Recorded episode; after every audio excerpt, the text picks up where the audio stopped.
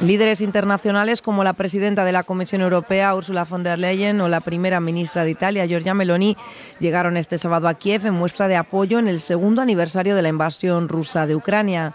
Meloni participará en una ceremonia junto al presidente Volodymyr Zelensky y presidirá un encuentro virtual con los líderes del G7 centrado en la situación de Ucrania.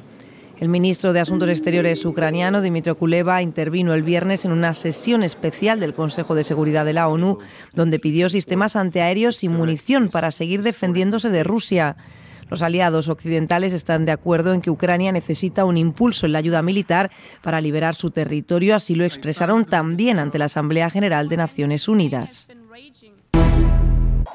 El Ministerio de Sanidad de Gaza, dirigido por Hamas, afirma que la pasada madrugada murieron casi 100 personas en ataques nocturnos en toda la franja, lo que eleva la cifra total de fallecidos a casi 30.000 después de 20 semanas de guerra. Representantes israelíes se encuentran en París para mantener conversaciones con Estados Unidos, Qatar y Egipto sobre un posible alto el fuego. El secretario de Estado estadounidense Anthony Blinken se reunió este viernes en Buenos Aires con el presidente de Argentina, Javier Milei. El mandatario aseguró que su país ha decidido volver al lado de Occidente. Blinken resaltó el papel de Argentina como integrante importante de la coalición global en apoyo de Ucrania y anticipó la posible celebración de una cumbre con países de América Latina para seguir recabando apoyos en la región.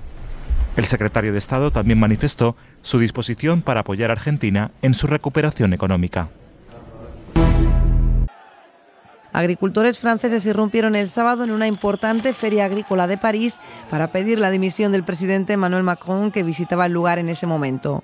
Docenas de tractores recorrieron la capital francesa. Los agricultores han estado protestando en toda Europa, reclamando mejores ingresos y quejándose de lo que consideran competencia desleal de los productos ucranianos.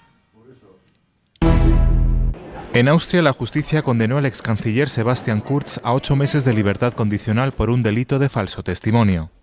Un tribunal de Viena dictaminó que el exdirigente mintió ante el Parlamento durante una comisión anticorrupción que examinaba el denominado Ibiza Gate, un caso que provocó en 2019 la caída de la primera coalición de gobierno encabezada por el propio Kurz. El exdirigente conservador de 37 años declaró a la prensa la salida del tribunal que recurriría con optimismo una decisión sorprendente e injusta.